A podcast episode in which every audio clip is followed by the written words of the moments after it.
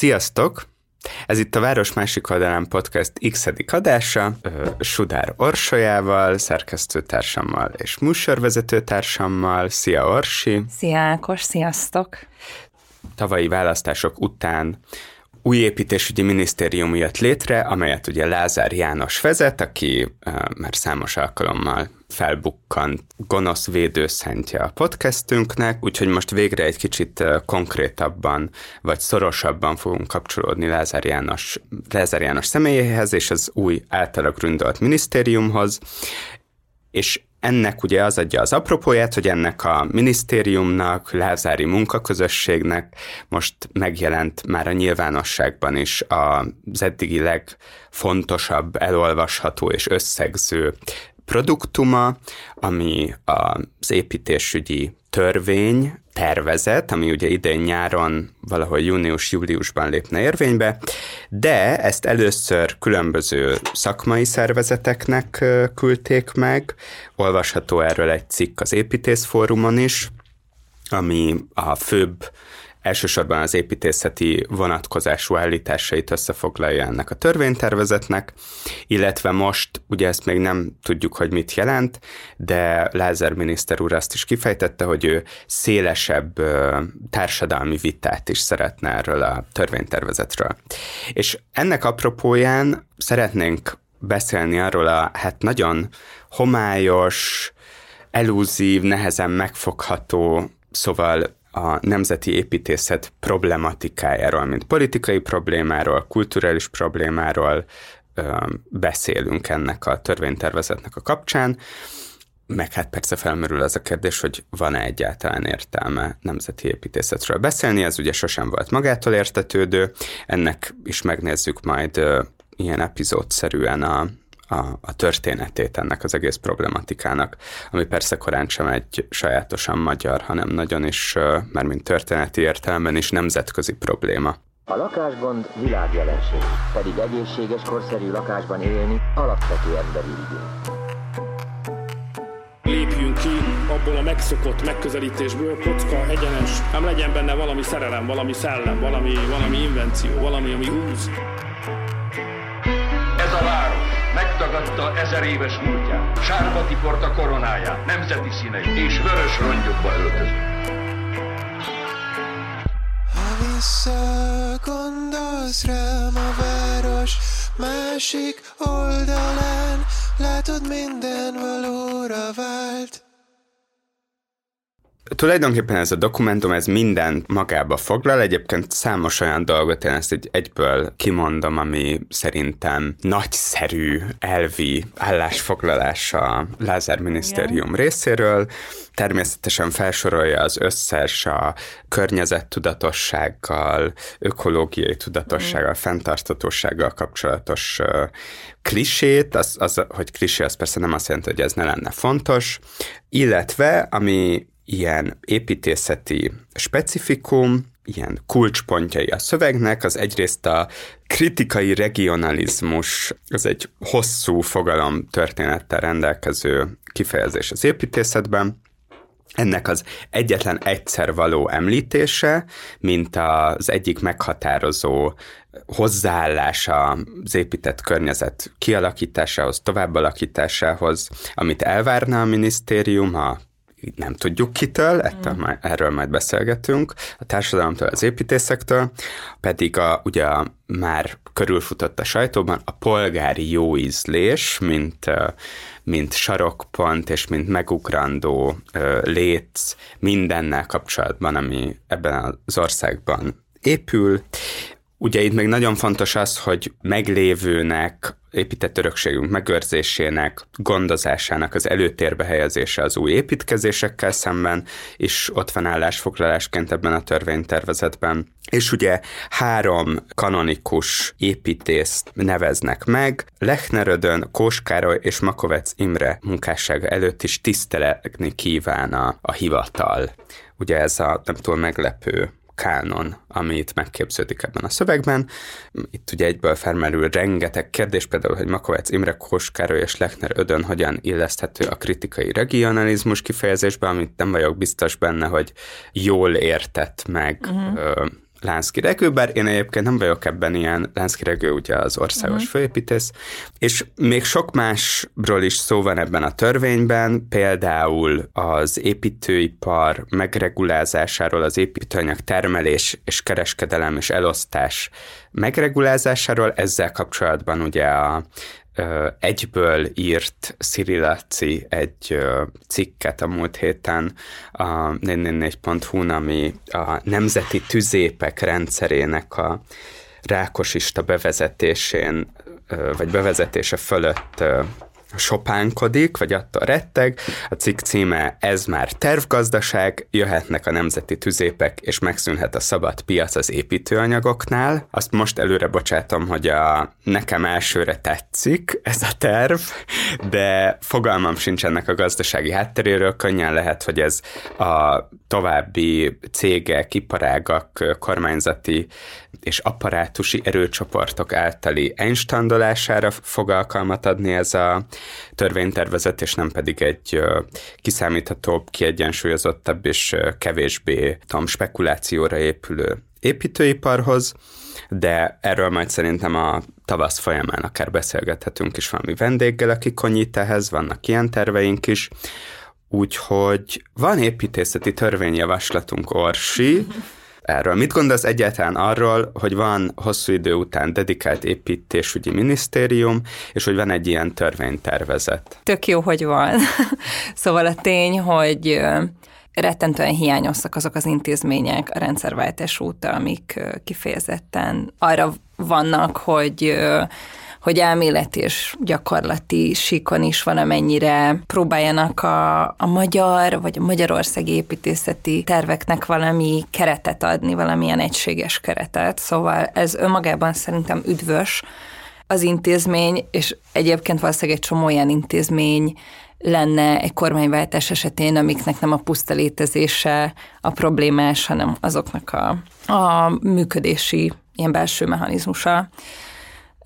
Ja, hát nekem nincsenek illúzióim azzal kapcsolatban, hogy a tervezetnek megfelelően fog intézményesülni az építőiparnak a, a működése, azért nem hiszem, hogy ez valójában a kis vállalkozóknak az érvényesülését fogja elősegíteni. Ugye az egyik sarokpontja ennek a, a törvénytervezetnek az az, hogy a regionális kisvállalkozásokat építési projektekhez hozzájuttatni, igazából ez a bárki be tudjon kapcsolódni az építésügybe, ez szerintem jól hangzik, de hogy így nem ezt látjuk általában azért megvalósulni.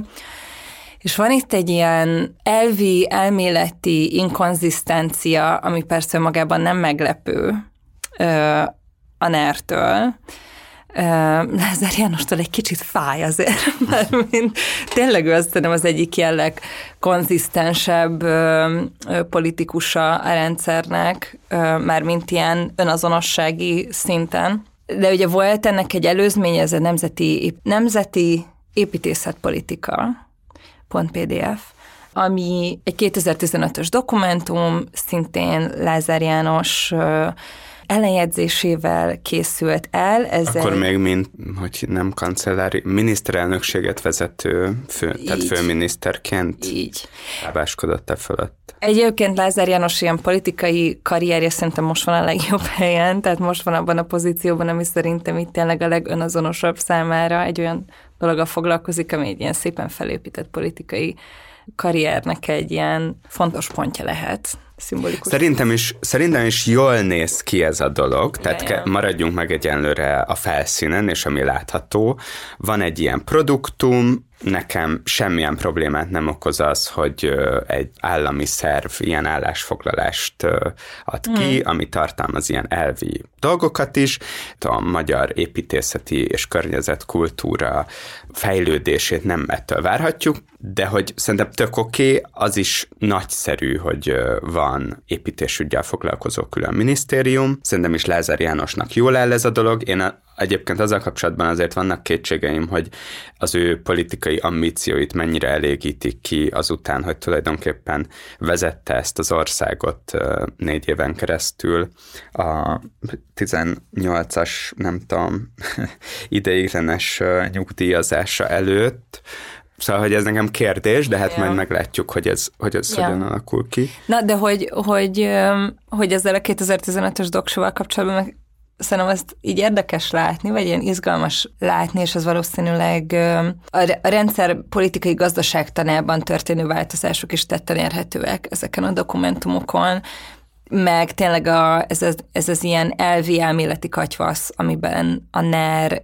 ilyen fogalmakat így kiszül magában, hogy polgári jóízlés, meg nemzeti építészet, és akkor egy párat kiemeljek, azért ez a nemzeti építészet politika, ami szerintem tök izgalmas, hogy 2015, szóval, hogy ez egy tök jól hangzik, nekem ez egy szimpatikus ö, megfogalmazás, hogy akkor mondjuk azt, hogy mi nemzet, épít, nemzeti építészetpolitikát csinálunk, nem csak stilisztikát, hanem ez egy politikai ügy. Szóval ebből a szempontból szerintem a 15-ös dokumentum eleve sokkal bevállalósabb, viszont elképesztően ö, tágan fogalmaz, és ugye ez a tervezet is rettentő tágan fogalmaz, amennyire sikerült az elmúlt, nem tudom, egy hétben így átnézni, és elég tágan fogalmaz ahhoz, hogy ezt nyilván gyakorlatban meg tök máshogy nézzenek ki ezek az elvek, hogy kritikai regionalizmus, ami szerint, szóval, hogy én, én itt valamilyen hibát látok, szóval, hogy szerintem pont ezzel a fogalommal kapcsolatban egy ilyen, nem tudom, valami nyelvi hiperkorrekció történhetett, és hiszen pont az ellenkezőjét sugalja ez a szegmens, mint amit mondani akarnak. Na, de hogy egy részlet, hogy, hogy a 2015-ös doksi az abszolút ö, a piaci versenyre és a turizmusra helyezi a hangsúlyt, hogy azért kell az épületeinket, a történelmi épületeinket rendben tartani, ez az elsődleges feladatunk, és modern, korszerű, korszerű újrahasznosítható, újrahasznosított, föntartható alapanyagokkal dolgozni, bla bla bla, ilyen buzzword, buzzword, izé, de hogy mindezt azért kell Persze, hát ez az új doksi is ilyen buzzword, buzzword Igen, alapvetően. csak találtak egy ro- rossz igen. buzzwordot hozzá. De hogy, hogy a, a 2015-ös az nagyon hozza ezt a már számomra kicsit ilyen néha elfeledett, ilyen könnyed, neres, ö, ilyen jófej kapitalista hangvételt, amiben így érted, hogy igen, hogyha, szé- hogyha azt szeretnénk, hogy az angol turisták jól érezzék magukat, akkor így legyenek szép kastélyaink, legyenek, ö, nem tudom, ilyen skandináv építészetre hajazó ö, közintézményeink, Természetesen abban a, nem tudom, 159 oldalas dokumentumban, és tudom, ezt a 70 oldalas doksit még nem, tehát az új ö, törvénytervezetet nem kontrollálfeztem be, de a 2015-ösben egyszer sem írják le a lakhatás, tehát nemzeti építészet politika, egyszer sem szerepel benne a lakhatás, de még a lakás szó sem. Szóval, hogy elképesztő, hogy, hogy mennyire banális az az építés ügyi kultúra, amit a rendszer meg akar teremteni, ami csak és kizárólag szimbolikus, reprezentatív közinté- vagy középületeknek a homlokzatáról, illetve rekonstrukciós projektjeiről beszél, eb, eb, ezt nyilván beleöltöztetve olyan ö, jól hangzó, igen, ez a buzzwordös, ö, nyugatias, de kellően ö, magyaroskodó áruhába, ami úgy tűnik, hogy reflektál valamennyire regionális igényekre, tehát egy kicsit így az, azt hiszem a, az egésszel a legnagyobb probléma, hogy így sounds good, tök jó lenne, hogyha ezek tényleg jelentenének valamit, mert akkor most, hogyha tudnánk azt, hogy valójában mit jelent a kisvállalkozások öm, integrálás az építőiparba gyakorlatban, és ez mondjuk, hogy öm, öm,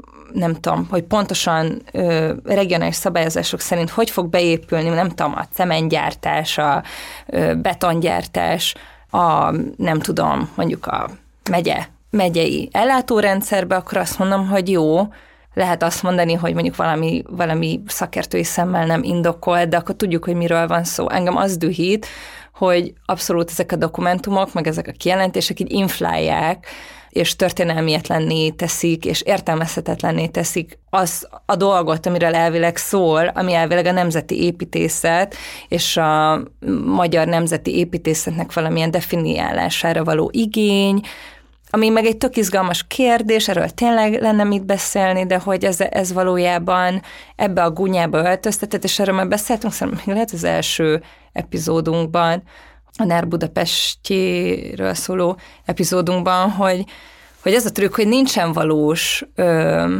úgy tűnik, mintha lenne egy ilyen nagy mesterterv, egy nagy ideológiai mesterterv, és valójában nagy ideológiai mesterterv nincsen, mert tele van a így inkonziszt tendenciákkal. Tehát nem lehet azt állítani, hogy a NER ezt és ezt és ezt gondolja a nemzeti formáról ebben az esetben, mert teljesen egymásnak ellentét, ellentmondó dolgokat gondol történelmietlenül, pont Lechner személyével szerintem ilyen nagyon kritikátlan az ő beemelése a nemzeti, vagy a nemzeti építészeti kánonba, aki a legnagyobb kárvallottja igazából annak a nagy építészeink közül, hogy nem lett valójában nemzeti építészünk, vagy építészetünk. Igen, hogy úgy tűnik, mintha lenne ideológia, de valójában nincsen ideológia, politikai gazdaságtan van, és az viszont szerintem változatlanul akárhogy van keretezve, az egy vad, neoliberális, egyébként továbbra is nagy tőkét kiszolgáló rendszer, és hogy ebben nem hiszem, hogy lesz változás, akkor se, hogyha kurva jól hangzik, hogy regionális. Hát igen, de ugye az, az fontos kiemelni, hogy itt vannak ilyen normatív elvek arra vonatkozóan, hogy hogyan,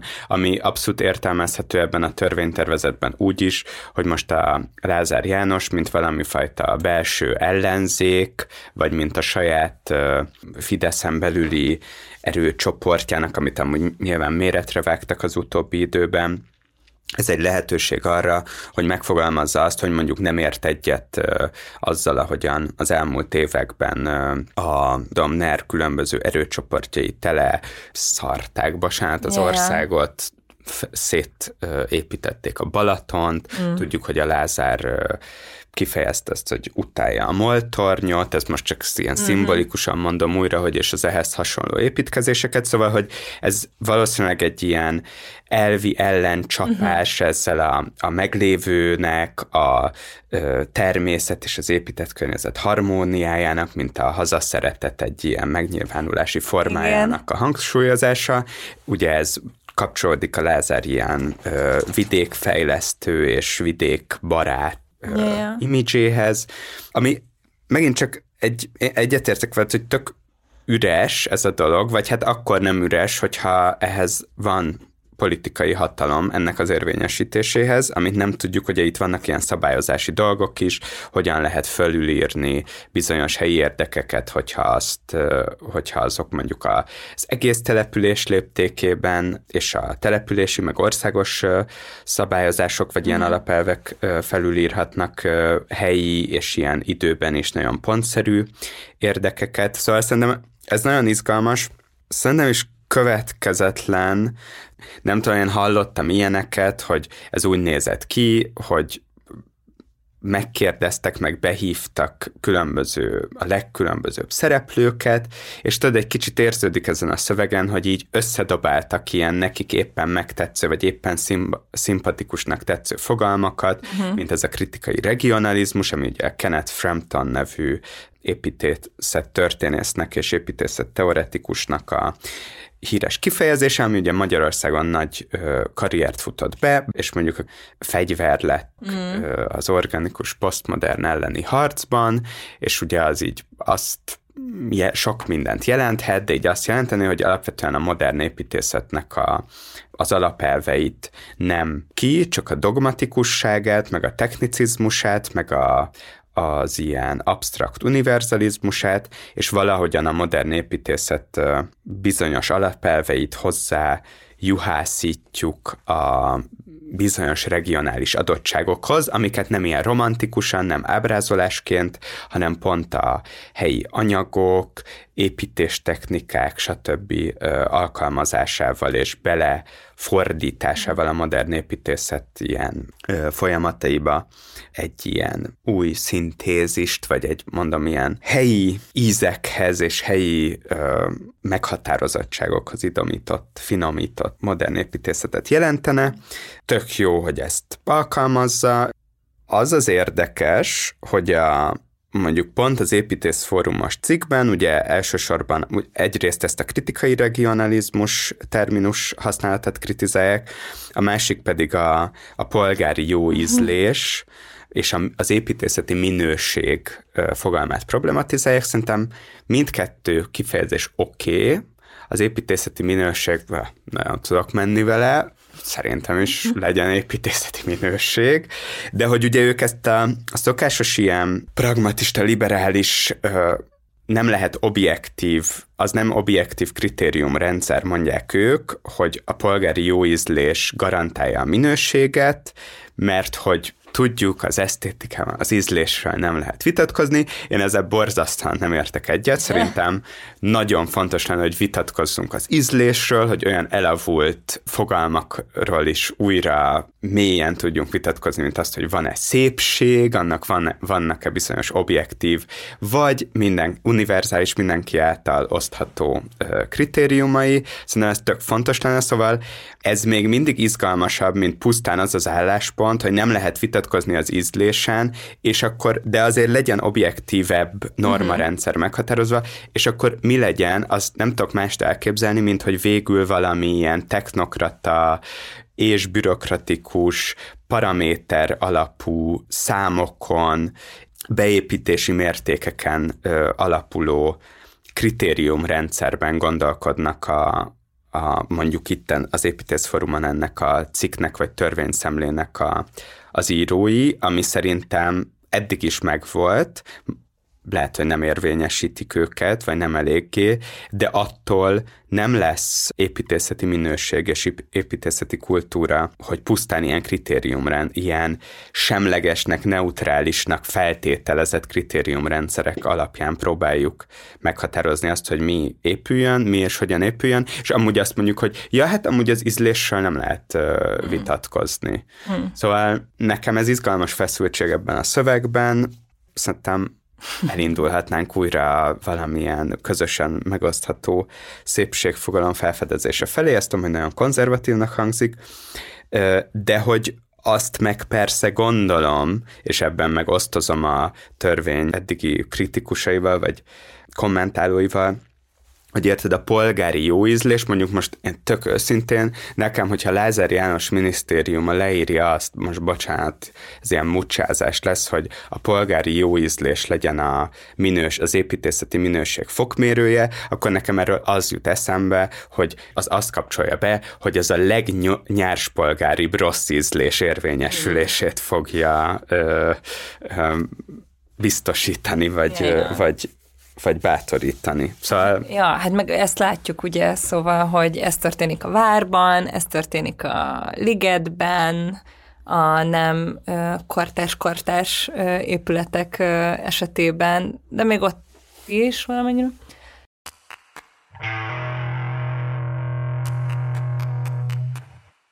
De hogy szerintem arról beszéljünk akkor most, hogy a, ha már itt megidézik ugye Lechnert, Kóskárolyt és Makovec Imrét, ez is ugye érdekes párosítás, szóval hogy szerintem ugorjunk vissza azzal kapcsolatban, csak így nem kimerítően, csak epizódszerűen, hogy egyáltalán a, a nemzeti, meg te is említetted, vagy beszéltél erről, a nemzeti építészetnek magyar építészetnek, ugye ezt, én ezt mindig talán a Szemerei Samút hallottam mindig ezt kiigazítani, amivel abszolút egyetértek, nincs magyar építészet, csak magyarországi építészet, és nincs nemzeti építészet, szóval, hogy erről beszéljünk, hogy, hogy egyáltalán mi volt a tétje ennek a nemzeti építészet kérdésnek, mikor bukkant fel ez problémaként, mivel szemben, mikor milyen politikai vitákba, politikai konfliktusokba ágyazódva, mert hogy szerintem egy elég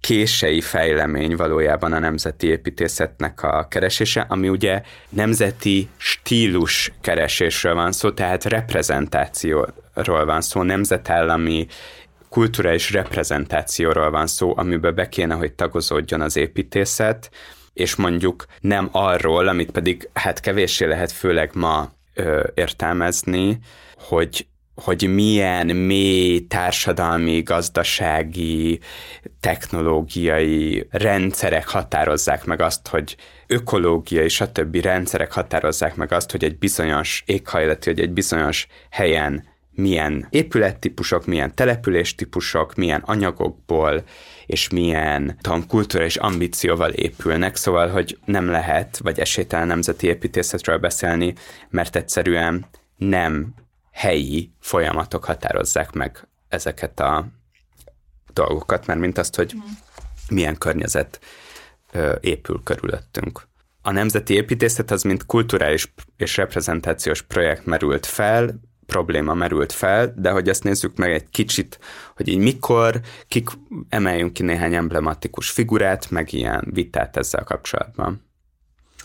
Ö, már is belekezdhetünk a történelmi szekcióba, csak még ö, ö, eszembe jutotta, hogy a, ö, a szép a szép kérdéséről beszéltél. Egyébként szerintem sokkal inkább, ö, hogy mondjam, élő ez a vita a, a, a szépség kanonizálásáról, mint amennyire így elsőnek tűnik. Szerintem ez Szerintem élő csak nem attól kéne. Szerintem a NER esetében Szóval, hogy nem lesz szerintem ilyen esztétikai, nem tudom, kulturális hegemónia teremtésre való kísérlete a NER-nek olyan mérehatóan, mint amennyire tűnik. Mégpedig azért nem, mert valójában, amit megfogalmaztál, szerintem az van, hogy, hogy nem egy ilyen kánonnak a megteremtése szerintem a valós szél, születhetnek kötetek, meg kiállítások, mondtam, de hogy szerintem nem lesz ez igazából méreható, mégpedig azért nem, mert a jelenlegi rendszer az nem egy, nem, a, nem egy új nemzeti szimbólumrendszernek a megteremtésére törekszik, hanem, hanem a történelmiség mögé bújva próbálja újra, újra hasznosítani a 19. századnak a nemzeti szimbólum rendszerét. Szóval nem azt mondja, hogy ez a szép, ezt is mondják, ja, de hogy ja, nem azt mondja, hogy ez a szép, hanem hogy ez van. Igen, és minket ez de hogy, jellemez. hogy ami engem nagyon izgat ebben, az a, bár ebben sincs nyilván ilyen tudatosság, meg összehangoltság, de pont emiatt, hogy itt egy ilyen diffúz érzet van a hatalom részéről, ami nem vagyok naív, pontosan értem ennek a az ilyen ideológiai, meg politikai célját, de hogy már mint azzal kapcsolatban mondjuk, hogy csúnyának, embertelennek, ö, ö, anti vagy poszthumanistának tartjuk a modern, a 20. századi modern építészetet, amit ráadásul a kortárs jobboldal furcsa antikommunizmusának megfelelően azonosítunk a szovjet típusú rendszerrel. Nem csak a jobboldal. És hogy ez, igen, amúgy, és hogy ezt így el kell törölni, de hogy ebben nekem az az izgalmas, hogy ennek nincs egy ilyen mélyen kidolgozott uh-huh. elutasítása, hanem ez a legyen vonzó. Vegyük uh-huh. figyelembe ez azt, hogy a társadalom többsége mit tart szépnek, vonzó környezetnek, az ő fantáziáinak, településekkel, városokkal, épített környezettel kapcsolatos, mennyit használom ezt a kifejezést, pedig utálom Mit? az épített, épített környezetet, környezetet kapcsolatos vágyait, azt vegyük figyelembe. És vegyük figyelembe azt, hogy a társadalom többsége rondának tartja a modern építészet produktumait, emlékeit nem tud rájuk emlékként tekinteni, mert egyszerűen nem lehet, hogy tényleg nem alkalmasak ezek az épületek arra, hogy, hogy az em- emlékezés ez nekem egy nagy kérdés, most például, hogy konkrétumról beszéljünk, ez már so, szóval ez az ilyen építészeti populizmus nekem izgalmas. Én persze nem azt gondolom, hogy ez a, abból a fajta visszaépítésből, és ezeknek a, tizen, a 19. századi historizmusnak és eklektikának a kritikátlan,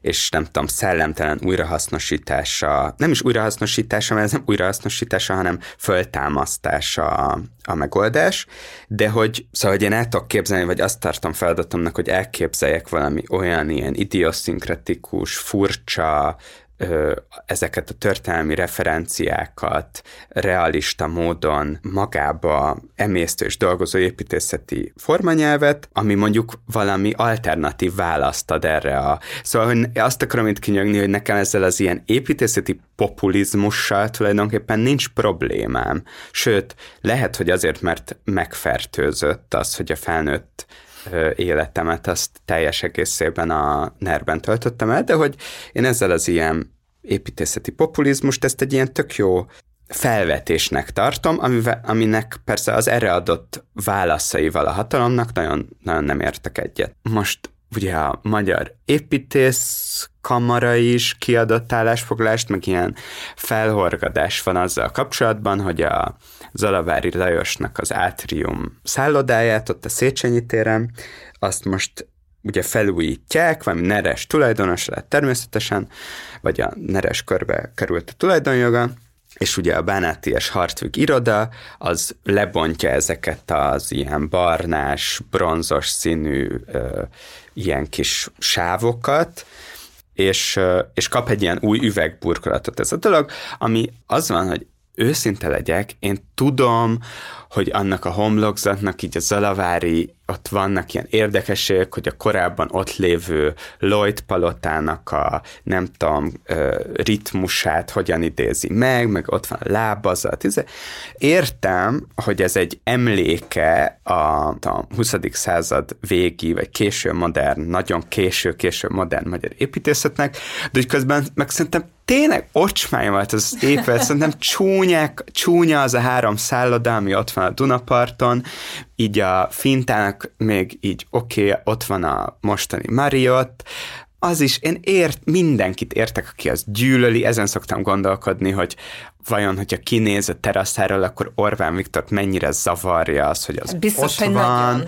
és akkor a Fintának ott van még, a, még később épült, mert tényleg nagyon dobozszerű interkontinentálja, és akkor ott van az ezekhez képest oké, okay, valamivel szofisztikáltabb átrium, aminek tényleg nagyon izgalmas az a nagy belső tere, én sokkal megengedőbb vagyok azokkal az indulatokkal szemben, amik, uh, amik például azt gondolják, hogy ezeknek az épületeknek vagy nincs ott a helye a város legkitüntetettebb, leglenyűgözőbb adottságokkal rendelkező részén, csak hogy Ja, én sem vagyok elégedett azzal, hogy ez kap egy tükröződő üveg ö, gúnyát, mert hogy én, ha már azt mondom, hogy radikálisak vagyunk, akkor nem tudom, legyenek ezek az utolsó nagy bontások, és bontsuk le, vagy bontsuk vissza ezeket az épületeket, és legyen belőlük egy, nem tudom, teraszrendszer, meg tényleg a város főtere, szóval egy ilyen fantáziákban el tudok én is merülni, de, és nyilván ne nemzetközi szállodaláncoknak termeljék a pénzt, de hogy én például ebben ilyen tök, ilyen tök megvesz a nerezekkel a dolgokat, csak hát ugye ezzel kapcsolatban sem következetes.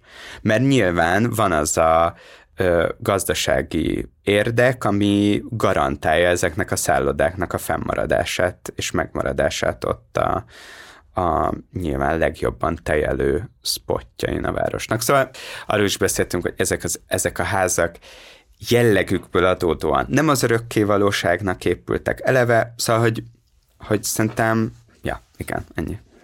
Ja, hát uh, itt tényleg közelítve a nemzeti ja, igen, formának a, a nemzeti építészeti, nem tudom, stílusnak a kérdéséhez, és szerintem egy csomószor, amikor ez ilyen késő, modernista, brutalista házakat védjük, nekem ö, tényleg szívügyem volt a teherelosztó, én nagyon szerettem azt az épületet, Egyébként jobban szerettem így a tervrajzait, mint magát az épületet, a tabletemen is az a hátterem, de az az igazság, hogy így értem, hogy miért nehéz, tudom, egy hétköznapi embernek párt mi az affiliációtól függetlenül azt mondani, hogy miért, vagy megmagyarázni, hogy miért akarom, hogy az ott maradjon, amikor lehetne ott egy, nem tudom, konferencia központ, ami nem tudom, milyen objektív szemmel jobban beilleszkedik a várnak a, a város képébe, mert van egy historizáló homlokzata.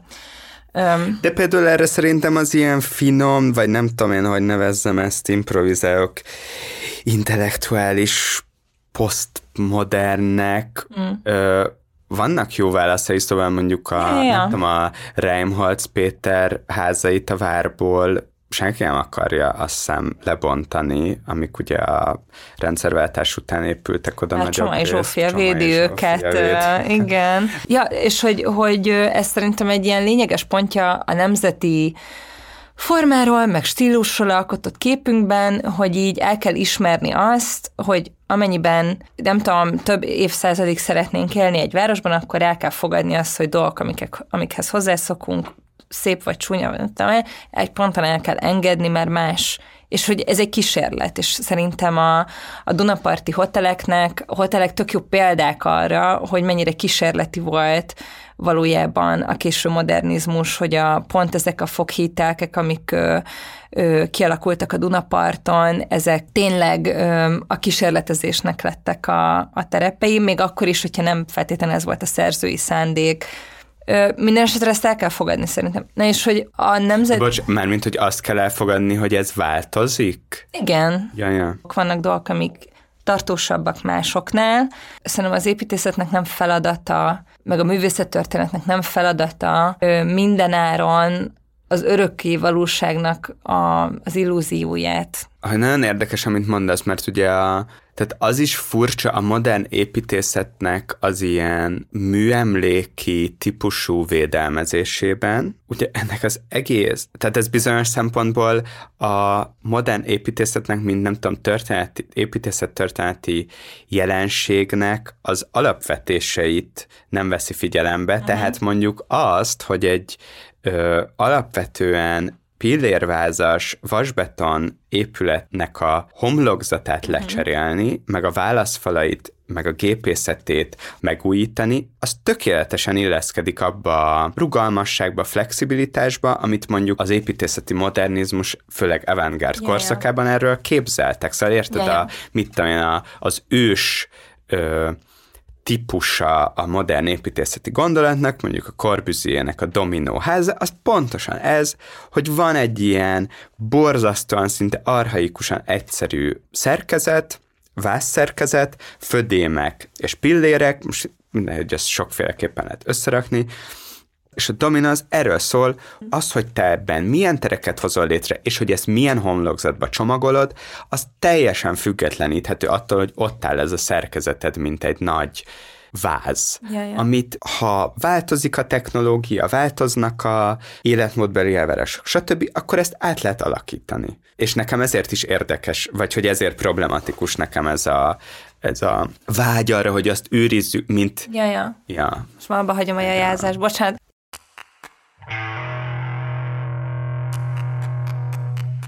Az szerintem az egyik legnagyobb hazugsága a, a mostani a neres építészeti, nem tudom, hullámnak, hogy van ilyen, hogy nemzeti építészet, nagyon obskurusak a referenciák egyébként, de hát amit, meg, amit most látunk megvalósulni, az alapvetően egy ilyen historizáló, eklektikus, klasszicista építészeti kanonnak a megteremtése, és az egyik dolog, ami abszolút szembeötlő, hogyha a témát az ember egy kicsit is elkezdi vizsgálni, hogy igazából ilyen nem volt, sose volt. Egy dolog, amiben már a 19. század közepén is meg tudtak egyezni az építészeink, az az, hogy nem is volt soha igazából nemzeti építészete, nem tudom, a magyar kultúrának most függetlenül az államformától nem alakult ki a középkorban. Valójában a barokk az egy áthaladó építészeti stílus volt. Kiegyezésig toposz is, és amúgy persze igaz is, hogy volt egy ilyen nagyon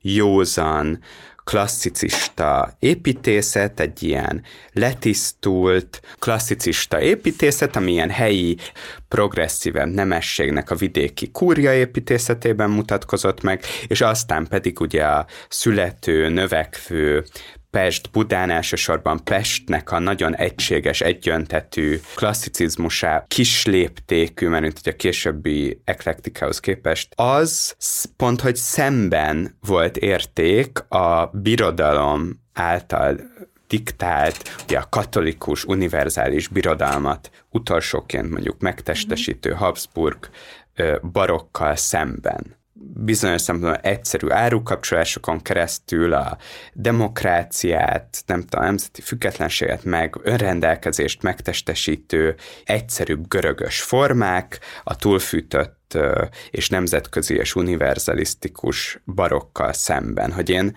vagy én mindig úgy gondolok hogy így ez volt egy ilyen alap ellenállás, de hogy... De hogy ez nyilván átalakult a kiegyezés út, ahol minden megbonyolódott ezzel Igen. kapcsolatban. Igen, azt akartam kiemelni, hogy egymással párhuzamos elvárások és elméletek futnak a nemzeti formára való vagy így, így az azt megteremtendő építészközegben. Hát, hogy igen, hogy igazából ez mindig is egy kérdés volt, szóval a 19. század közepétől, ami ugye a függetlenségi szabadságharcok idejében, aztán különösen fontos volt, elképesztő nagy igény volt, főleg itt a közép-kelet-európai térségben, a nemzeti formáknak a, a definiálására, meg a nemzeti identitás meghatározására, ja, mint egy ilyen nemzeti egységet összetartó erő, és ez szerintem izgalmas, hogy ezt akkor politizálja igazából a, a mint építésügyi kérdést, és ugye akkor születnek meg azok a nagyváros átrendezési tervek is, Budapest egyesítése, szóval egy csomó, hogy mondjam, emblematikus pillanata van a nemzeti forma felé való törekvésnek, ami valójában nem egy esztétikai, nem csak elméleti kérdés, hanem kifejez, akkor kezdődik el igazából a várospolitika, mint olyan. De hogy mennyire konfúz a nemzeti formáról való fogalomalkotás, az tényleg ebben az időszakban a 19. század végén, 20. század elején összpontosul pont ezeknek a figuráknak a tudom, össze, ilyen elvi elméleti összecsapásaiban, amiben a Hausmann Lajos, az Iből Miklós, Lechner Ödön, Lechner Jenő, aztán később, ö, kiket hagyok ki, aztán a Kós Károlyék, ö, vesznek részt, vagy szóval, hogy az ő levélváltásaik, nyilvános leveleik kapcsán lehet végigkövetni azt, hogy, hogy pontosan ki mit gondolt, méltó stílusnak arra, hogy képviselje a nemzetnek a legdicsőbb állapotát. És ez szerintem szintén nagyon fontos, hogy így, hogy a, a nemzeti forma ez mindig egy olyan ilyen ö, esztétikai elvrendszer, ami egy idealisztikus állapotában kívánja tükrözni a nemzetet abban az adott pillanatban, és hogy ebben is vannak eltérések, hogy például a történelem szemléleteket hogy ütközteti egymásnak egy ilyen formarendszer. Például a, az antik formáknak az újrahasznosítása, ez egy állandó dilemma a kezdetektől fogva. Említetted ezt az ilyen éghajlatéletmód és szokások hármasát, mint a, a nemzeti formát informáló, nem tudom, elemzési egységeket, ezt a Henselman Imre mondja, azt hiszem, vagy itt tematizálja először a magyar nyilvánosságban, ha jól tudom, de javítsanak ki a művészettörténészek, bármilyen is legyen a nemzeti forma, annak reflektálnia kell a nép szokásaira, az éghajlatra, amiben az a nép él. Igen, szokások életmód. Igazából ehhez a dilemmához vissza mindig az erről szóló diskurzus, hogy ebbe így hogy kerül bele a történelem. A kiegyezés után az nagyon nyilvánvalóan látszik a, a magyar nemzeti formának a, nem tudom, erőltetésében, hogy egy ilyen pacifikáló hangvételű építészeti irányzat, ami mondjuk a középületekre jellemző, és ezzel szemben dolgozik például a Lechnerödön, aki szintén, Na, de hogy, igen. hogy bocs, ez engem nagyon érdekel, hogy, hogy ez az egész historizmus, eklektika, ami mondjuk a kiegyezés után egészen a századfordulóig egyeduralkodóan meghatározza hát nem csak Budapest, hanem az összes nagyobb település kiépítését. Ugye ezelőtt még ott van mondjuk közvetlenül mondjuk a század közepén, meg így aztán a kiegyezés környékén a romantika, ami már próbál, egyébként a Lechnernek kicsit szerintem előzményeként próbál egy ilyen sokkal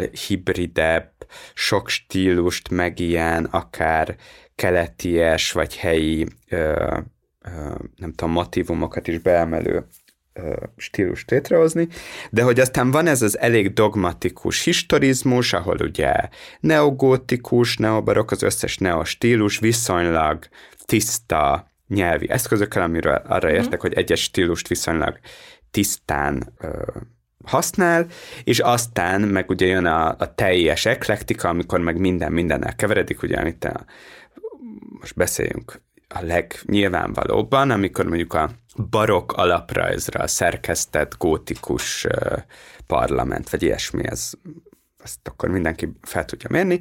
Szóval jön ezek a varodás, de hogy jön, tehát hogy ez valamiképpen a modernizációnak is ennek az ilyen szabadelvű, felvilágosító modernizációs programnak a, az alapelve, és hogy ez konszenzus volt, de hogy amikor ez kifulladt, meg, meg látszik, hogy ez az egész polgárias, monarchiás kultúra ez egy zsákutcához vezet, akkor erősödik meg az igénye annak, hogy legyen valamilyen sajátos építészet, de hogy közben az egész Lechneri projekt is nagyon is nemzetközi, és ezer szárral kötődik Bécshez, de hogy ezt mondd, hogy hmm. ez hogy van. Hát abszolút. Öm... Mert ugye a Lechnet nem érdekelték a... Ja, ilyen ornamentika szintjén se, öm, hogy mondjam, falusias, vagy így nem, nem ugye a népi népi építészetnek az elemei, vagy népi iparművészetnek az elemeiből merített, hanem abszolút egy ilyen allegorikus keleti öm,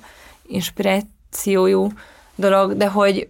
Ami azt szeretem, bevallom. Ja, amúgy én is nincs annyira sok ö, szecessziós épület, csak sok van nagy, és mert ezek ilyen nagyon grandiózus projektek Igen. voltak, ez sokkal lejtványosabb, az egész dilemmával kapcsolatban mindenkinek nagyon ajánlom a Fülep Lajosnak a uh-huh. Magyar Építészet című 18-ban, aztán nyugatban megjelent szövegét, uh-huh. amiben ugye egyrészt fókuszál arra, hogy, hogy hát mennyire kevéssé alkalmas ez csak az eklektika kombinálva az egyébként nagyon basic és elavult épületszerkezetekkel, hogy az mennyire alkalmatlan arra, ugye itt az András Jutat kritizálja, hogy a, a metropolisznak az igényeit, a kereskedelmet, a forgalmat, és mondjuk a nem tudom, modernizálódó polgári életmódot kiszolgáló épülettípusokat hozzon létre, tehát kritikus ugye ezekkel a nagy bérházakkal szemben is, ami amúgy is akkor egyik domináns témája, és amellett pedig ugye stílusban, ugye Lechnert ö, emeli piedesztára, mint a magyar építészet, vagy valami fajta mm. nemzetileg tudatos építészetnek a, a képviselőjét. Ja, de hogy azzal nem teljesen értek egyet, hogy, hogy ez a, a nemzeti formára való igény, ez igazából a, a dualizmusnak a hogy a Zsák utca végére érésnek a pillanatában összpontosul, vagy így csúcsosodik ki az Na, de hogy engem ez érdekel, és erről világosíts föl, hogy mondjuk a, egy olyan, ugye hát később aztán a tanácsköztársaság kapcsán megfogalmazott kiakadása, vagy felháborodása, meg egyéb megnyilvánulásaiból tudjuk, hogy a Hausmann egy kifejezetten reakciós és konzervatív. És hogy például neki mi volt ezzel kapcsolatban az álláspontja? Ő nem akart új stílus teremteni, ő ragaszkodott ehhez az alapvetően klasszicizáló formanyelvhez. Monarchia hűség, nemzeti különállás, hogy ebben az egész bonyolult Matrixban ő hogy, hogy ideologizálta meg az álláspontját. Ugye a várnak a, az, a, hogy mondjam, a tervezési, ugye nem Hausmann Alajos kezdte el a várnak, a budai várnak az átalakítását, az 1800-es évek végén, hanem Iből Miklós, és az ő posztját vette át Hausmann, miután Iből meghalt, de ezért nem különböztek össze, különösebben a tervek nem véletlenül ő kapta meg. Ö, ott a várral kapcsolatban azt érdemes tudni, hogy ott egy ilyen hat, elképesztően egy léptékváltás ment végbe, a, a korábbi Maria Terézia kori ö, palotához képest, ami egy egészen higgadt királyi rezidenciának a képét ö, keltette ö, sokkal inkább, mint valami hatalmas palota. Egyébként kulturális ö, ö, intézmények akkor is ö, működtek. Csillagvizsgálat. Csillag, igen, pontosan, és ö, szóval, hogy nem volt egy, egy ö, nem tudom, a környezetéből ott a budai polgári ö, városból nagyon kiemelkedő nyilván az volt, de hogy nem volt egy ilyen teljesen erugaszkodott. És akkor hogy jött ebből megbízása, meg ez az egész feldúsítás? Hát a, a, az átalakításnak az ötlete az abszolút ilyen természetesen, organikusan következett a kiegyezés utáni ö, politikai és gazdasági helyzetből, és, és ezért fontos a, reflektálni arra, hogy a nemzeti forma, meg a nemzeti építészet az ugye ezekben a pillanatokban válik kritikussá, amikor valami fajta identitás keresési történelmi pillanat van, hogy ebben a pillanatban is rendkívül fontos volt az, hogy ugye ott, tehát a kiegyezésnek az volt a dílje, hogy létrehozni egy olyan autonóm rendszert a birodalmon belül, ami azokban a fontos, hogy a legtöbb fontos ö, ö, közigazgatási ö, egységet tekintve autonóm Bécstől, hogyha már nem sikerül teljes mértékben függetlenedni, akkor legalább hozunk létre olyan nemzeti identitást, vagy egy olyan nemzeti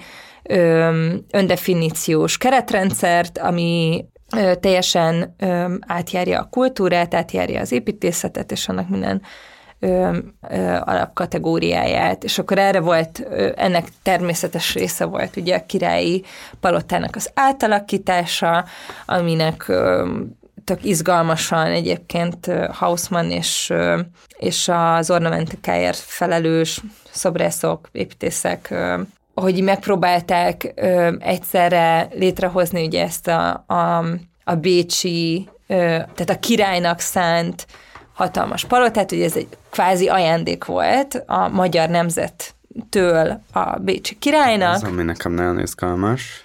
És ez egy gesztus volt, hogy oké, okay, akkor, akkor mostantól Buda lehet az a székhely, ami egyébként ugye sose volt valójában, vagy így, nem tudom, betagozódás után nem volt, Mátyás király után nem volt valójában Buda az a politikai központ, ami, aminek rendeltetett, vagy amit jó lett volna. De mindegy.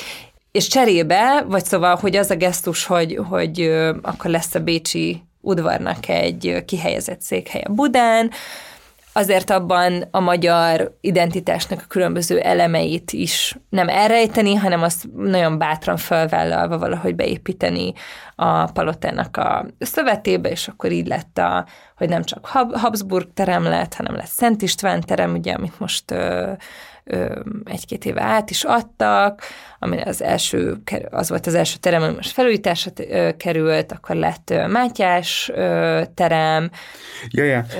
STB, STB, ugye kikerült a Turul szobor, szóval egy csomó ilyen szimbolikus gesztus történt annak az irányába, hogy valahogy formalizálni a magyar autonómiát Bécsel szemben. Hogy ezt mennyire kritizálták a korban, a, Hausmanni ö, gigantikus kiépítést, és hogy ehhez mi volt ez az egész projekthez a viszony a Bécsnek. Szóval ők ja. így azt mondták, ja, oké, okay, köszi, miközben tudjuk Ferenc Józsefről, hogy ő még a, nem tudom, ágyneműjét, meg az étkészleteit is hozatta magával Bécsből, amikor pár napot itt töltött. Igen. Jó, hát szerintem ö, Bécsnek erre nem kellett mondani a konkrétan semmit, tehát hogy ez azért ez egy eléggé convenient ez nem érintettem ugye a köz, közös költségvetésünket, tehát ezt, a, ezt csak a magyar költségvetést érintette, ugye? Egyébként ezt nem tudom, ja, ezt ja. sem fogom tudni megmondani, de egy jó, vagy fontos kérdés. Öm, Hát meg, hát ja, hát szét volt kritizálva azért, mert itt ugye nem csak a, a királyi palotának a felpumpolása, pimpelése volt, hanem az egész várnegyednek a nem hát, tudom. ami most visszaépül. Hát igen, ilyen fölfújása ott a hegytetőre, ugye a, a régi pénzügyminisztérium, aminek most már újraépült a kupolája, tehát ezek az ilyen legnagyobb bérházméretű ö, ö, minisztériumi épületek, amik ugye akkor tényleg minisztériumi épületeknek épültek, és, és ezt a funkciót is lettek el.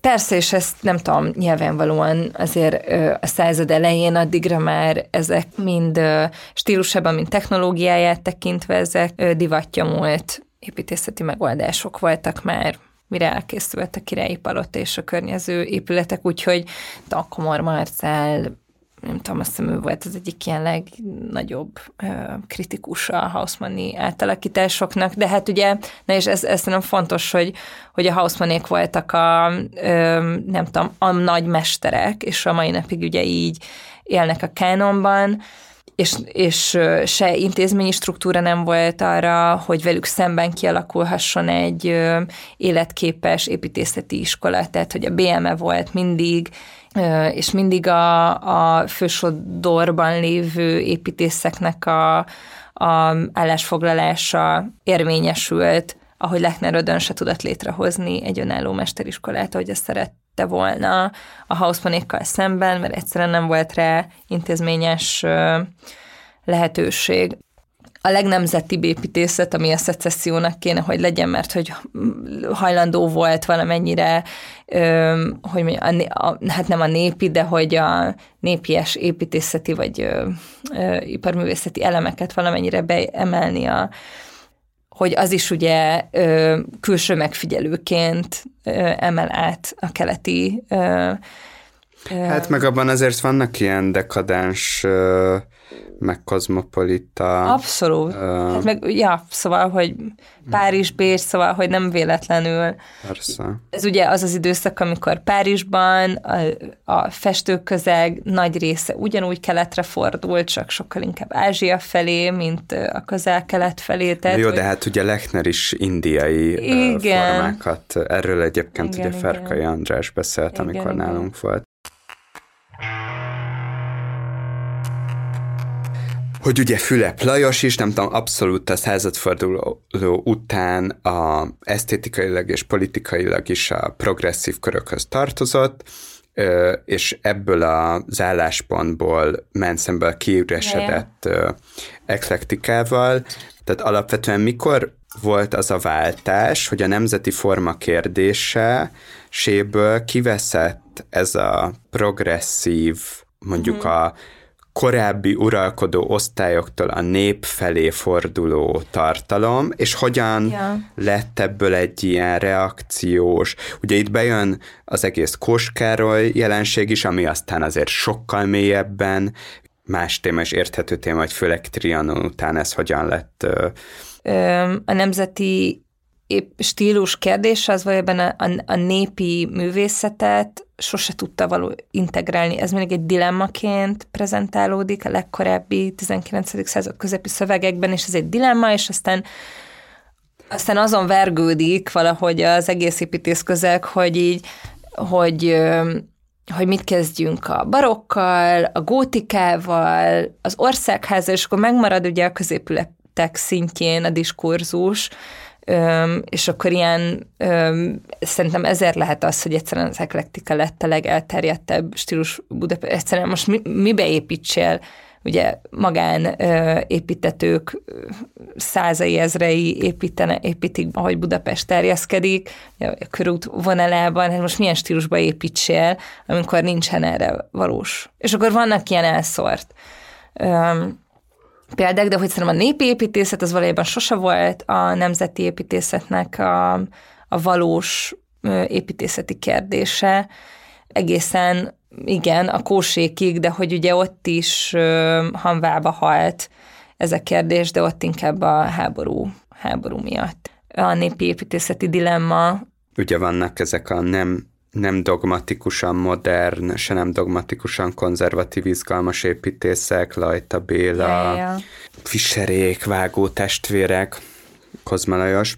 Szóval ez nyilván egy sokkal bonyolultabb viszony ebben a háromszögelésben, ami a valahogyan nemzeti, népi építészet, a, az urbánus és nemzetközi valamennyire szocialista de legalábbis kulturálisan progresszív modern építészet, és ugye a horti rendszer, ahol ugye megmutatkozik a lényege az egész eklektikához való ragaszkodásnak, meg a neobarokhoz való ragaszkodásnak, de ott legalább leegyszerűsödik a képlet, mert a horti rendszernek a hivatalos építészetében ragaszkodott ehhez. Ja. Miért? Mert alapvetően a földbirtokos katolikus arisztokráciának a dominanciáját ö, akarta fenntartani, vagy tartotta fönn.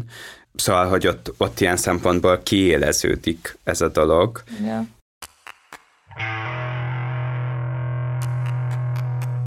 És hogy visszakapcsoljuk ugye mostani helyzethez, szerintem mm, hát itt tényleg a teljesség igénye nélkül, és nagyjából fel tudtuk azért vázolni azt, hogy a, hogy a 19.-20. századi ö, nemzeti forma, amire elvileg, de szóval ez a pageri jó érzés, amire hivatkozunk, ez valójában már eleve egy borzasztó konfúz igen. Ellentmondás, önellentmondás sokkal teli lévő építészeti hagyomány, és ez nem egy stílus, nem lehet igazából összekötni se az eklektikával, se a historizmussal. De most, hogy így ilyen nagyon széles mozdulatokkal így fölvázoltuk ezt, és nyilván igazából mondjuk aztán a második világháború utáni fejleményekre ugye fölmerül ez az egész klasszicizmus, ugye erről beszéltünk, szociálban, a kulcs kb., hogy a, A szociálban? válasszuk ki a szociál, azokat a történeti stílusokat, a, építse be magába nálunk sajátosan, ami a magyar nemzeti függetlenségben az osztály szempontból is progresszív, vagy ha osztály szempontból nem is, de ez volt ugye alapkritérium, hogy valamilyen szempontból progresszívnek tartott stílusokat, így jött ugye ez a reformkori klasszicizmus, ö, mint Ami ugye itt a régió... Ne, hát azt hiszem az, azért sokkal izgalmasabb a szociál, mint a klasszicizmus vagy a historizmus, ugye, amik szinte nemzetközi, nagyon hasonló formákban felbukkanó stílusok, mert a szociálnak az volt az alaptézise, hogy egyrészt igen, a, a, a, nemzet dicső múltjáról való hazugság tényleg bele van építve a szociálnak a doktrinájába, és ez szerintem ilyen tök bátor dolog, hogy így nem kell azt mondani, ami van, csináljuk azt, építsünk olyan dolgokat, amik a legjobban reprezentálnak minket, úgy, ahogy mi, ahogy mi lenni szeretnénk, mint egy nemzet, és akkor úgy ezt csináljuk meg mindenhol a helyi ö, legbüszkébben, nem tudom, felfogott stílusok. Magyarországon ugye ez a... Reformkori klasszicizmus, Igen. meg egy picit a parasztság felé nyitás, igen, főleg, Mondjuk ez főleg mondjuk az más általános, kulturális, igen. igen. meg ugye ez inkább ilyen ornamentika szintjén Igen. jelenik meg, de hogy ebből a szempontból szerintem a szociál, még hogyha elképesztő energi, vagy ilyen az építőipar teljes kizsákmányolásával és a gazdasági viszonyokat nem tiszteletben tartó módon építkezett, de legalább, meg ugye ez az ilyen elképesztő monumentalitás, de hogy legalább így törekedett valamilyen nemzeti ideálnak a megteremtésére, és azt hiszem ez bosszantó azért a jelenlegi nemzeti formának a hajszolása, vagy igazából miről beszélünk, amikor a polgári jó ízlést mondjuk. Na, és ezt akarom mondani, hogy, hogy annyira furcsa ilyen három vagy négy szögelés van ebben, és ettől olyan semmit mondó végül is. Mert ez már az elején semmit mondó Igen, volt. ugye- Ez már a 20. század elején semmit mondó. Igen, és ráadásul pont amiatt, amiről beszéltünk, szóval a polgári jó ízlés, az, hogyha ragaszkodnánk ehhez a nyilván teljesen anakronisztikus kifejezéshez, polgári ideálhoz, akkor az alapvetően egy ilyen urbánus, most lehet, hogy ez kisebb vidéki városokra vonatkozik, de egy ilyen urbánus, ö, a polgárságnak ezt a progresszív, demokratikus ideáj, urbánus ideáját megtestesítő dolog kéne, hogy legyen, de akkor ebbe belemosódik a mítikus, ezoterikus, posztmodern Makovec, Ja. ott van Lechner, a maga furcsa, ilyen szecessziós orientalizmusával, és akkor ott van Kós Károly, ami talán a legadekvátabb ö, örökség lehetne, de valahogy az meg eleve problémás, nem jelenik meg ebben a szövegben. Gondolom a kritikai regionalizmussal is ezt akarják, vagy ennek használatával ezt akarják áthidalni ezt a problémát, hogy nincs egy nincs népi építészetről szó, hiszen azért az mégiscsak az van, hogy hát nincs falu. Nép. Ja, igen. igen. A paraszti építészetre ugye rengeteg hivatkozás van egyébként ebben a fantáziavilágban, de az olyan mértékben egyértelmű mindenki számára, hogy az egy, ez egy nagy... Ez nem létezik. Szóval, hogyha a, a, a, a jelenkorban akarjuk a paraszti építészetet, jelentsen ez bármit, akkor tényleg akkor visszajutunk az előző adásunk témájához, a Kádár. Szóval, hogy szerintem oké a fantázia, nagyon fontos a építészeti politikai képzelőerőnek a kitágítása, szerintem ebben a szociál tényleg élen járt, minden hibájával együtt. Ami most történik, az nem fantázia tágítás, hanem így a másolásnak egy ilyen nagyon banális és Hát meg a teljes, és akkor itt visszatérhetünk tényleg ez a szöveghez, szóval amellett, hogy az elején mint kezdeményezésről, ambícióról pozitívan beszéltünk erről, szóval hogy azért így az van, hogy persze legyen állásfoglalás, írjon manifestum, építészeti manifestumot az építésügyi minisztérium. Itt az a baj, hogy egy ilyen szöveget megjelentethet a, ö, a egy minisztérium, mint, mint az államhatalom képviselője, de hogy ami szerintem nagyon fontos, hogy az ebben meghatározott ilyen minőségelvárások, azok csak akkor érvényesülhetnek és találhatnak termőtalajra, hogyha van egy olyan nagyon intenzív építészeti kultúra és intellektuális elkötelezettség, és ezeknek a bonyolult történeti, mi is most szerintem so, nagyon sok helyen bukdácsoltunk, bonyolult történeti yeah. kérdéseknek a mély ismerete ezeknek a vitáknak a lefolytatása, folytatása, ami nem nemzeti, de valami fajta koherens vagy kollektív elképzeléssel jár azzal kapcsolatban, vagy lehetővé teszi azt, hogy, hogy ez a minőség megvalósulhasson, mert ez mm. csak így, és nyilván ebben ilyen abszolút egyetértek azzal, hogy nem parancs szóra fog megszületni, egészen egyszerűen azért, mert nem egyelőre még nem a minisztérium fogja megtervezni ezeket a, a, az épületeket, és hogy én ezt nagyon fontosnak tartom, és ezt így bontsuk majd ki a, a következő adásokban is, hogy azért az van, hogy mindig a, a politikai gazdaságtanra koncentrálunk, a materiális feltételeire ezeknek a kérdéseknek, de hogy szerintem nagyon sok kritikai és önkritikai munkát kell azzal kapcsolatban elvégezni, hogy milyen építészeti kultúrát képes most létrehozni, termelni, gondozni a, az a széles, és nyilván nem csak az építészetre kiterjedő mező, ami a, mindazzal foglalkozik, ami mondjuk egy, ennek a dokumentumnak a, a nagyon széles, nem tudom, látószögébe vagy hatáskörébe belefér, és ahhoz, hogy ne lássuk, ez az ígérete Lázár Jánosnak, hogy 2030-ra nem fogjuk észrevenni, hogy átjöttünk Ausztriában Magyarországon. Csodálatos ígéret, ráadásul pont attól, aki, aki a favoritán Strasszén Riokat no cause, de mindegy, szóval hogy van rengeteg politikai és gazdasági küzdelmet kell megvívnunk, hogy úgy épüljenek a városaink, ahogy mi szeretnénk, de legalább olyan fontos, és hogy egy sokkal intellektuálisabban elkötelezettebb és mélyebb építészeti kultúra és diskurzus legyen.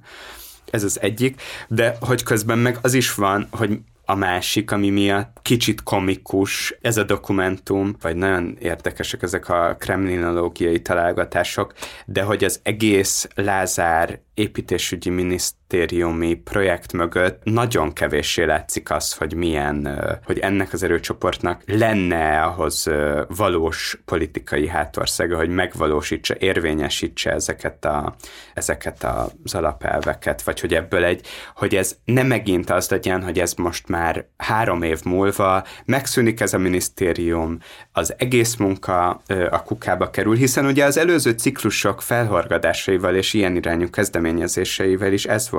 Besz, a Lázár beszántotta ö, nem tudom, vitézihez köthető ö, BFK-t, most egyenlőre minden projekt leállt, de nem csak a projektek álltak le, hanem szétverték azt az intézményt, az ott felhalmozott tudások, tervek, azok most elveszni látszanak, a mindenfajta következmény és következetesség nélküliség ö, uralja ezt a rendszert. Ez látszik mindazon a koncepciótlans, mély koncepciótlanságon, amiről beszéltünk. Szóval ez a folyamatos rombolás, éppen létrehozott intézményeknek a rombolása, ez egyáltalán nem ad semmifajta reményt arra nekem, hogy ezek az egyébként jól hangzó mondatok, ezek érvényesülhetnének, és hogyan, miről beszélünk, ország, hát, település, ökológia, és egyáltalán a holisztikus szemlélet kapcsán, amit ez a, az örökségvédelem kapcsán, amikor szétbaszták az örökségvédelmet, ezt tudjuk, de az egész, és ebből jön a depresszióm, hogy teljesen agyatlan és koncepciótlan építkezések, mindenfajta hosszú távú, meg így a térbeli erőforrásainkkal való kufárkodásban ilyen teljesen felelőtlen szétépítése egyrészt mindennek, a lerohasztása másrészt mindannak, ami nem tűnik rövid távon, vagy politikailag, vagy gazdaságilag megtérülőnek. Kicsit felháborít ez a dokumentum, mert szerintem semmi nem fog változtatni nekem ez a szomorú elképzelésem. Olyan plegykek is vannak, hogy azért, azért, azért kapta ezt a feladatot, mert akkora ez a feladat, úgyis most gazdasági válság van, vagy jön, akkor ez a feladat, hogy úgyis belebukik, leköti a saját embereit. Akkor most hallgassuk meg, hogy Orbán Viktor hogy ö, fogalmazta meg, hogy mi is Lázár János feladata. Miniszter úr feladata nem kisebb, mint a beruházásokra fordított állami erőforrások hatékony felhasználása, az építésügyi szabályok megújítása, valamint az épített örökségünk védelme és a polgári jó ízlés képviselete az építkezéseknél. Lázár János korábban sikeres frakcióvezető, államtitkár és miniszter is volt. Most is jók az esélyei, Isten hozta ismét a kormányban. Én nem hiszek a gazdasági válság hatás, vagy negatív hatására reprezentatív projektek meghiúsulásában. Látjuk, hogy felvonult a Városligetben az összes lehetséges ö, gép, ami szerintem el tud jutni a Városligetig rövid határidőn belül. Felállványozták a palotát, mennek az átalakítások, ugye az egész ötlet erre az adásra onnan jött, hogy december 10 vala, azt hiszem 16-án kijött a budai palotának az átalakításáról szóló terv csomagja, ami igazából a Hausmanni palotát kívánja egy az egyben visszaállítani, beleértve a kupolát, ami most kisebb, mint a régi volt, és akkor szóval ez valami elképesztően nagy mértékű beruházás. Covid ideje alatt, ami ugye az alatt elképesztő gyorsasággal nőttek ki a földből azok az épületek, a pénzügyminisztérium a, az elmúlt három-négy évben öm, tele gomba mód nőnek ezek az épületek a várban. Szóval én nem hiszem, hogy azok a, azok a projektek, amik ö, ö, szimbolikusak eléggé ahhoz, hogy figyeljen rá a sajtó, meg a közvélemény, meg a nyilvánosság, azok szerintem menni fognak, és ezek szerintem ki tudják tömni Lezer János ego pénztárcáját elég ideig ahhoz, hogy értelmesnek tűnjön az ő feladata.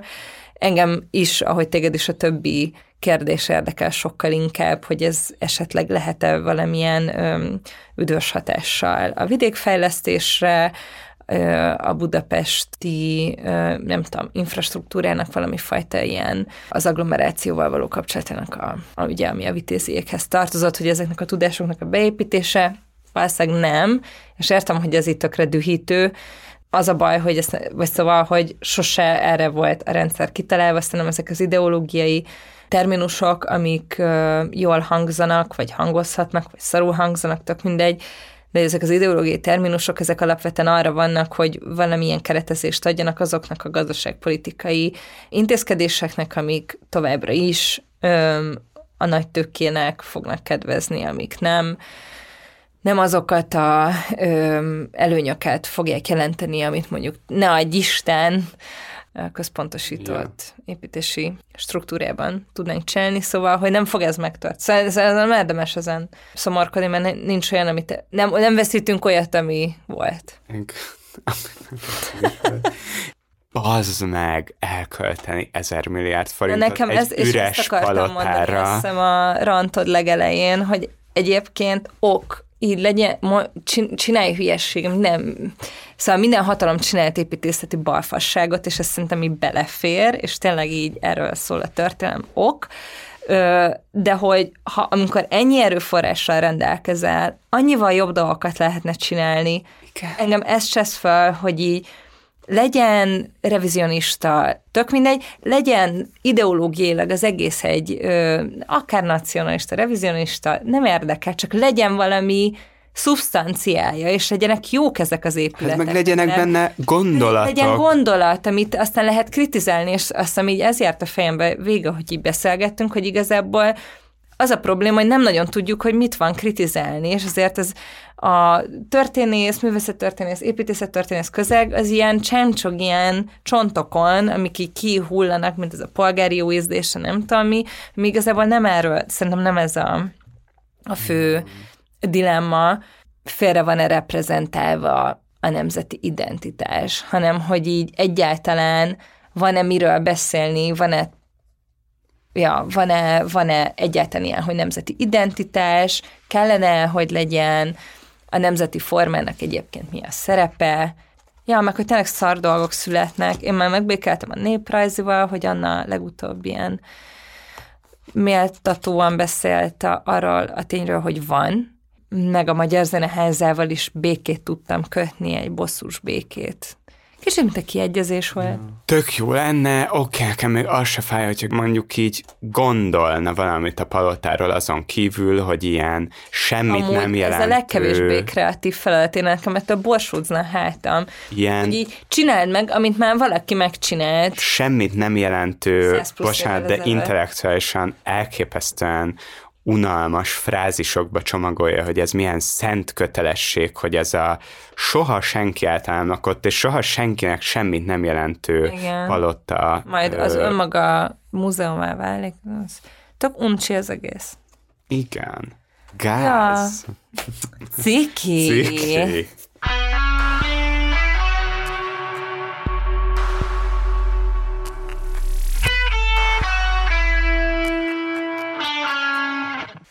Jó, köszönjük, Köszönjük, szépen, hogy itt voltatok. hogy velünk voltatok. Hallgassátok a társ podcastjainket is, a belépési Igen. küszöbet, a mi a teendőt, a bezzeg, az én időmben, Igen, a támogat- filtert.